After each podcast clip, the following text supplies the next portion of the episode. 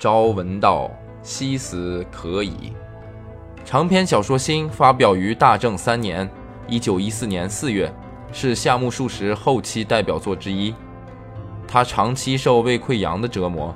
明治四十三年（一九一零年），在伊豆半岛的修善寺疗养期间，病情再度急转直下，引起胃痉挛，大量吐血不止。陷入不省人事的三十分钟死亡状态，经历了这场在死亡线上苦苦挣扎的体验，他一改原先排写式、游戏式的创作风格，从正面探求人生，着重人物的心理描写和分析，把笔锋直接转向剖析明治时代知识分子中利己主义者可恶、可悲、可叹的孤独内心世界。该作由文道书社冰凌演播。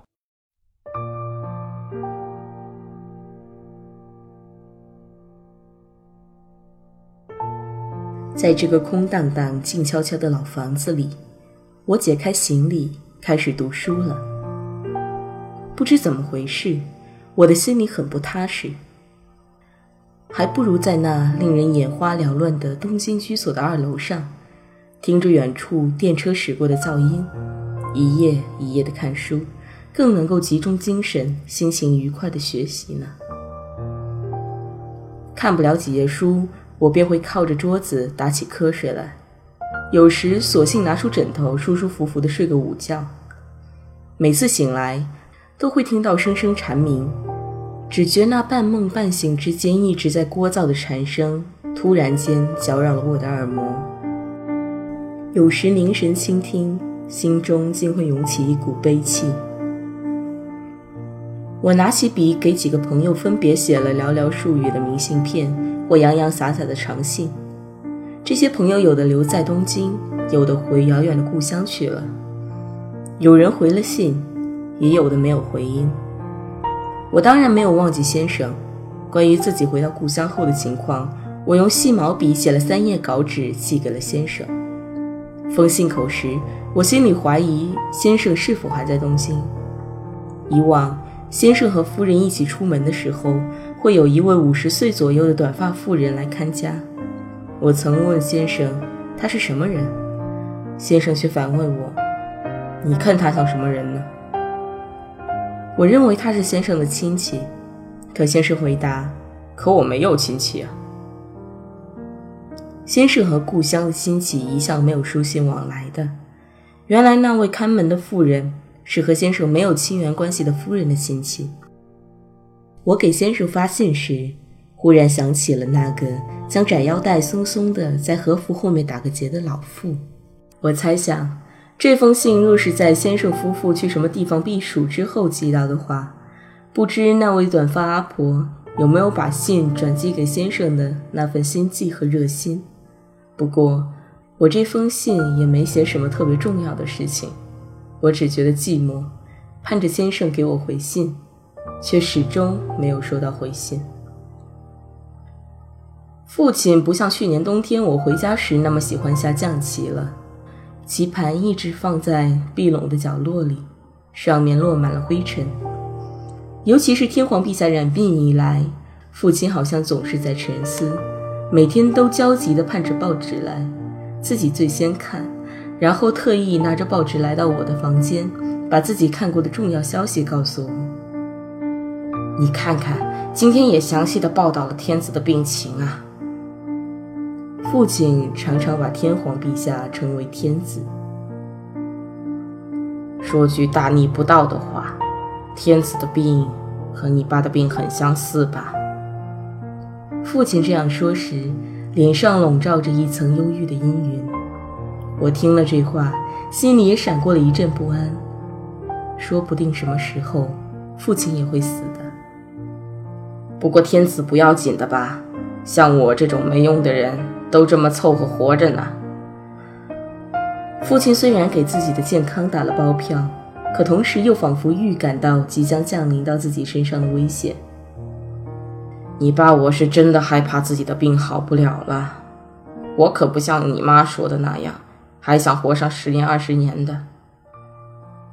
母亲听了我的传话，不知怎么办才好了。你再跟他下下象棋吧，我从壁笼中取出棋盘，拭去上面的尘土。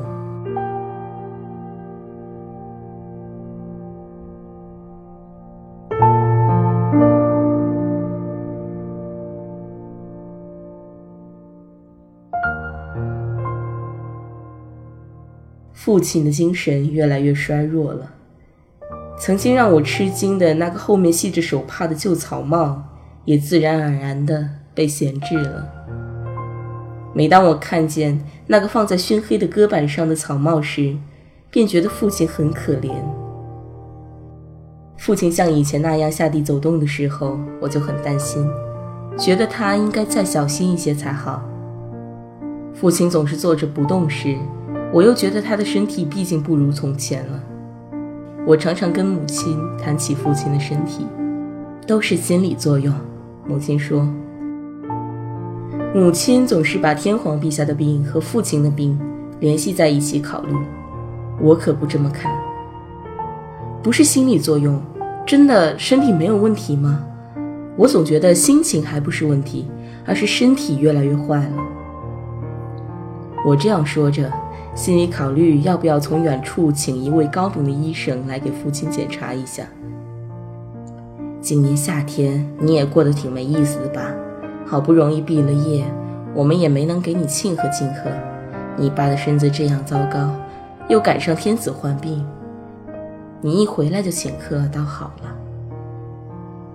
我到家是七月五六日，父母提出为庆贺我毕业请客，是我到家一个星期之后。然后又过了一个星期，才好歹定下了日子。回到不受时间约束的悠闲的乡村后，我才终于从令人厌烦的社交痛苦中解脱出来。但是，不了解我的母亲似乎根本没有发现这一点。天皇驾崩的通告传来时，父亲拿着那张报纸，唉唉的直叹气，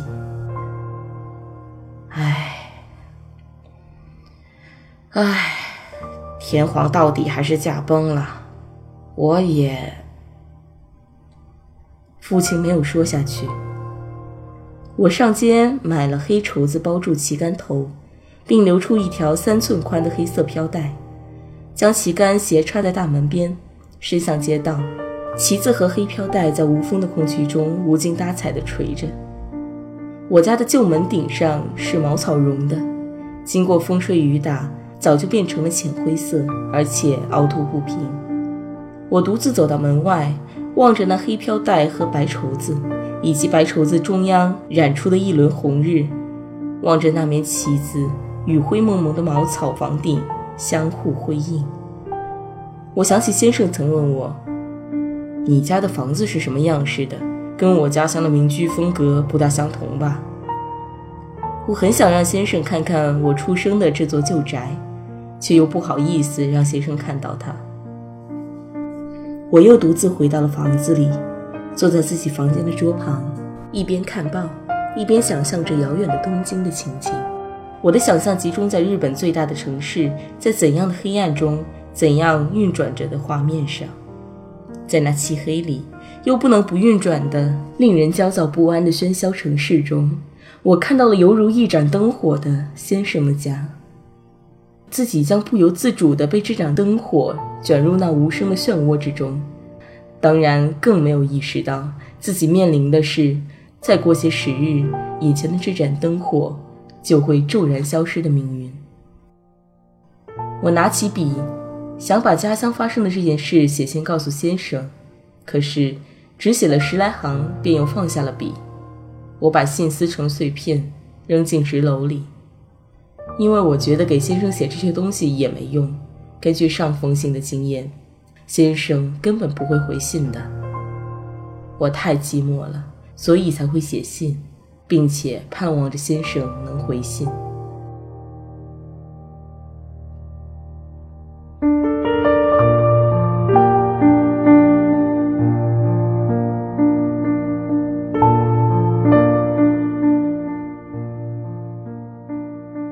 月中旬，我接到了一位朋友的来信，信里写的是有一个去地方中学当教员的机会，问我是否想去。这位朋友由于经济上的原因，自己四处在寻求这样的职业。这个工作他本来是为自己找的，但后来又找到了更好的地方，所以特意来信告诉我，想把这个富裕的机会让给我。我马上回信拒绝了。我告诉他，有个朋友正费尽周折的想要找个教员的工作，还是转让给他吧。我回信之后便跟父母说了这件事，他们俩好像对我的拒绝都没有什么意见。不去那种地方，你也会有更适合的工作的。对吧？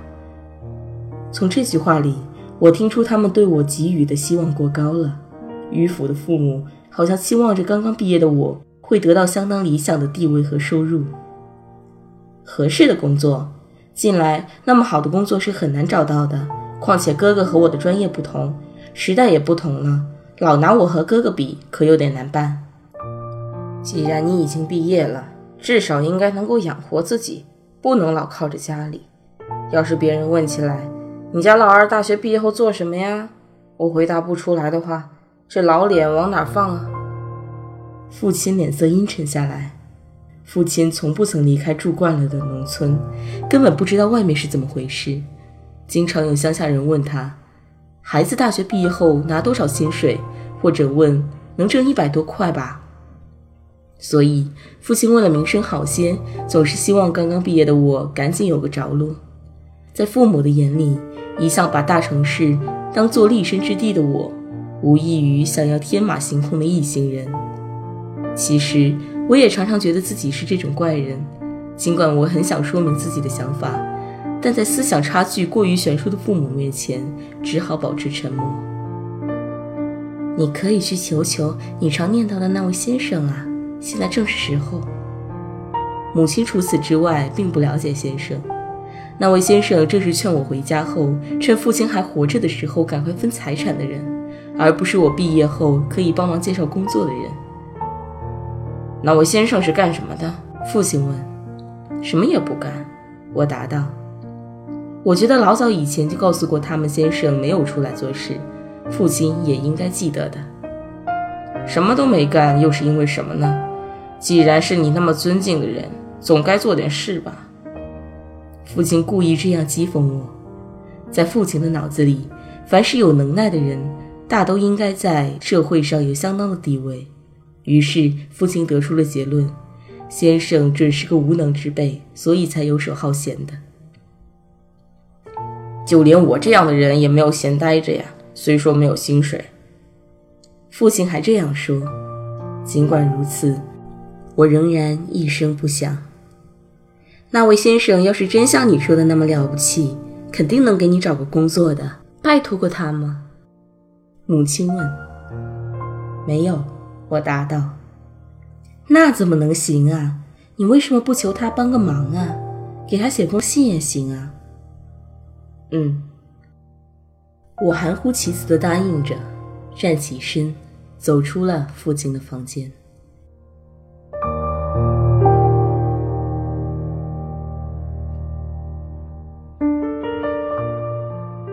文道书社出品，感谢您的收听。